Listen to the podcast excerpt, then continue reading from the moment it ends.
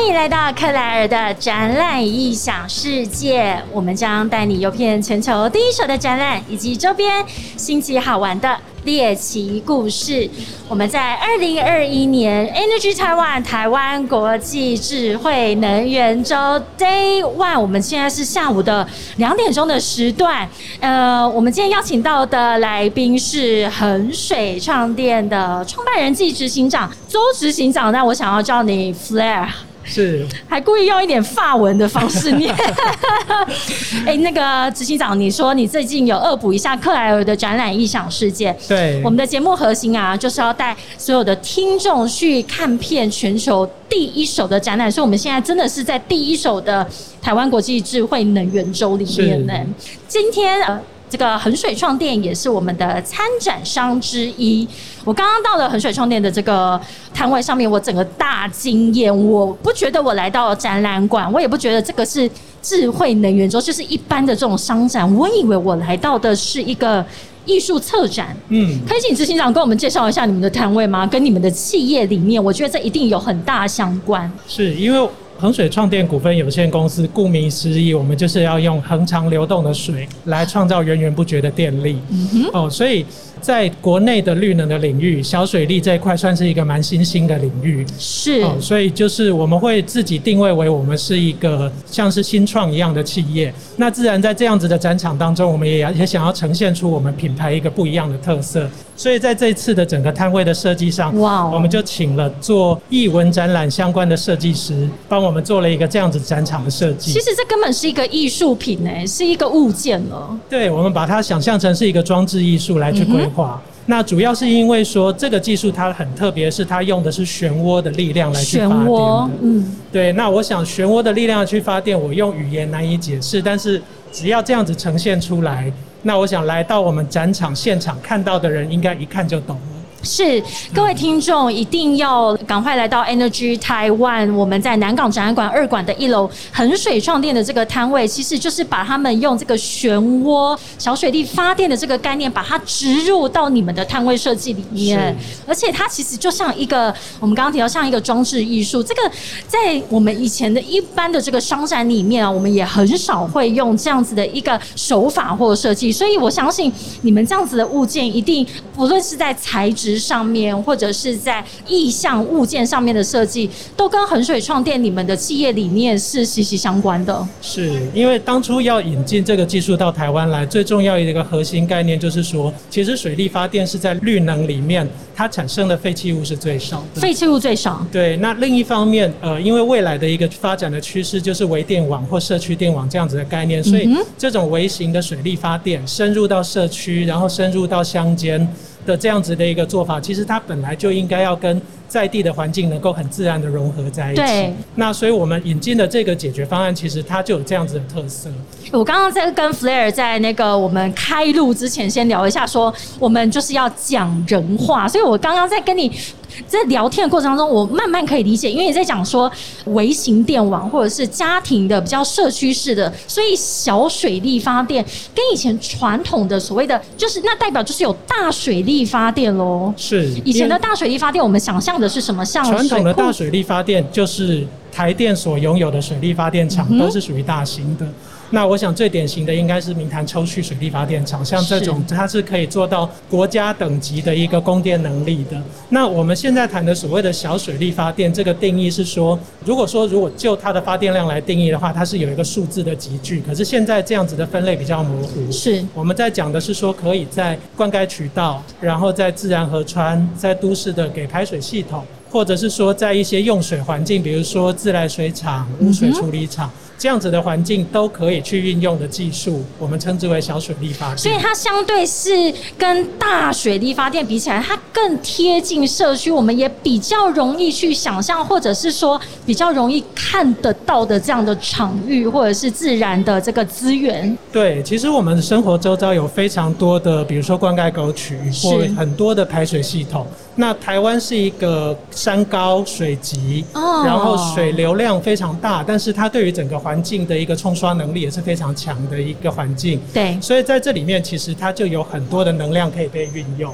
那过去因为国家比较重视的是大型的水利的一个发电，因为它是集中化，会比较有效率。但是现在既然要做到近零二零五零，然后要做到这就是在碳排放这方面有一个国际标准在。其实我想现在就的趋势就是，任何一点能量，只要我们能够掌握的绿能，都不能放过。真的，所以我刚刚非常的惊艳，也非常好奇，就是衡水创电他们所利用的这个技术，而且呃，我觉得你一开始在觉得说，哎呦，我看到了这个自然景观在我生活的周遭，然后你看开始想到说我可以做什么样子的发电的运用的这个故事，我觉得非常吸引人，可以跟我们分享一下。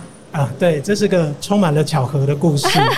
对，因为我住在宜兰县的三星乡的安农溪旁边，那是十多年前，就是小孩子出生之后，因为我自己喜欢农村的环境，所以我就搬到那边去。嗯那我就住在安农溪的旁边，所以安农溪是不是？对，就是安全的安，农夫的农，安农溪。这安农溪它的水源是来自南洋发电厂的尾水。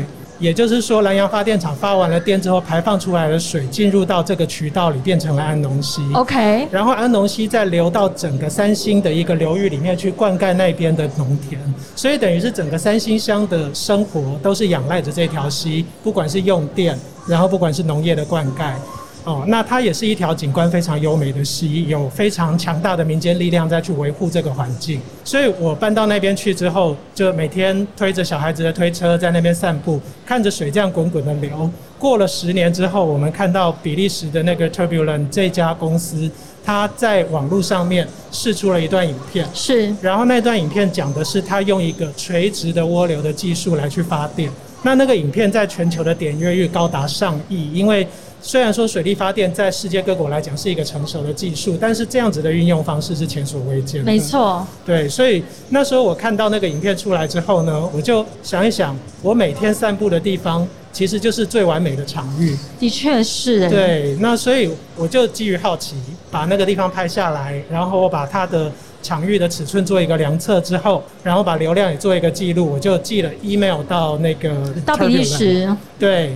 那当时因为他们那个影片太红了，已经是网红等级的影片。哇！对，所以说他每天都会收到好几千封的 email，然后就会有很多人拍自家后面的水沟，说：“ 哎，这里有没有发电呐？” 我家门前有小河，可不可以来做发电？对，那他们其实已经应接不暇了。可是非常非常巧的是，他们点开了我的 email，然后打开这封信之后，看到我拍的这些照片，跟安农溪还有宜兰的各个灌溉沟渠的环境。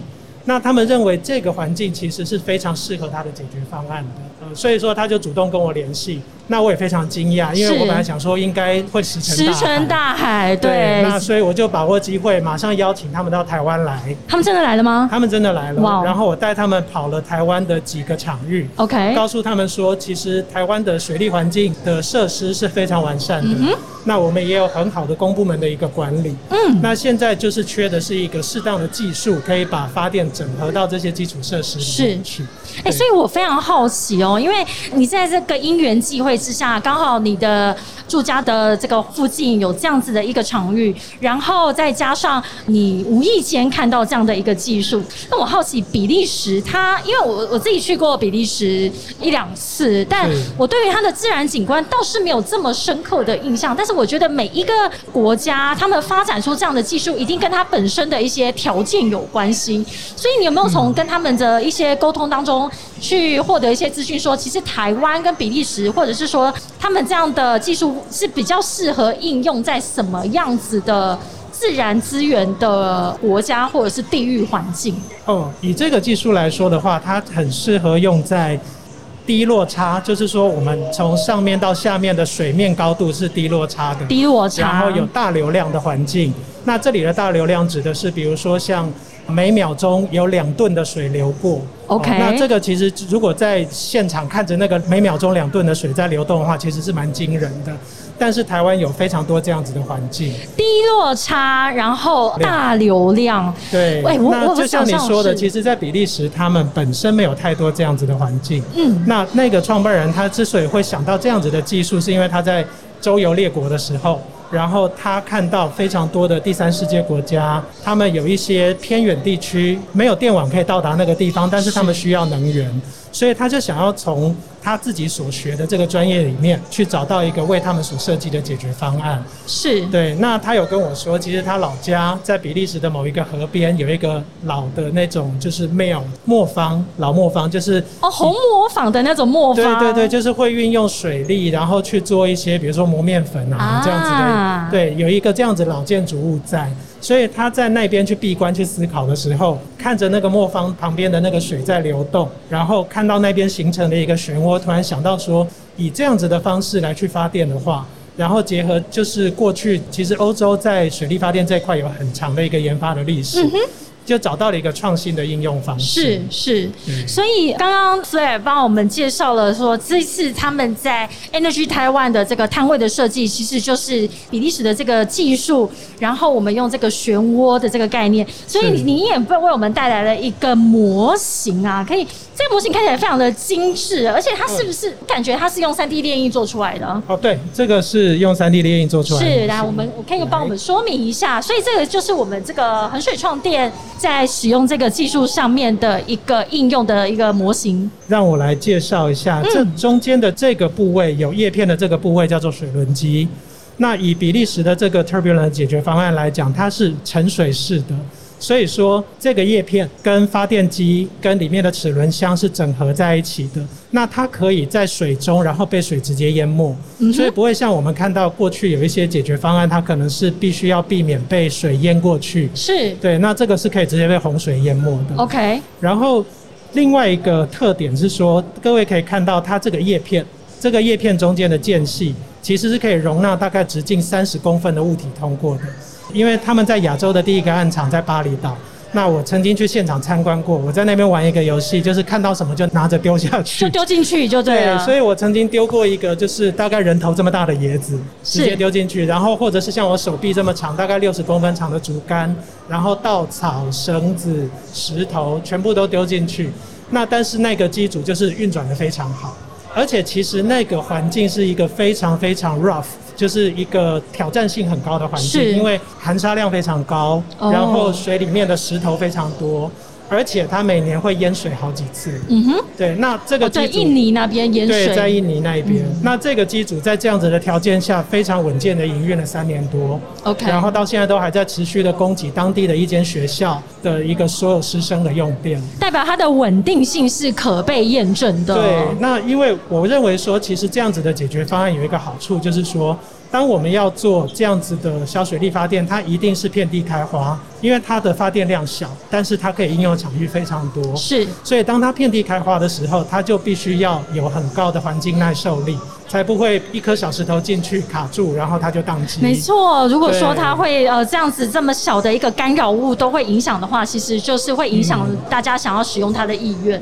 对，所以这这是它的一个一大优势，就是这些就直径三十公分左右的东西都可以直接通过叶片然后从后面这边出来之后，呃，其实它运作的时候是这个方向，是。然后就直接从这边直接排除出去。了解，嗯谢谢。这个这真的是一个非常精致的一个三 D 炼印的模型哦。对想要请教 Flair，这个实际上它是一个多大？如果是应用在不同的，像你讲说灌溉渠道也好啊，或者是说在河川也好，它是会去因应不同的这个自然资源，去设计不同的这个尺寸大小吗？对，以比利时的这个机组来说，现在我手上的这个是占地面积大概四米乘四米。那这个机组有一个独特的由来，就是这是我们跟比利时的 Turbulent 共同研发的一个机型，因为我们把台湾各地的一个灌溉渠道还有水利环境的资讯收集整理过后，然后再把各个主管机关他们的一些管理的一些要求整合成一个需求。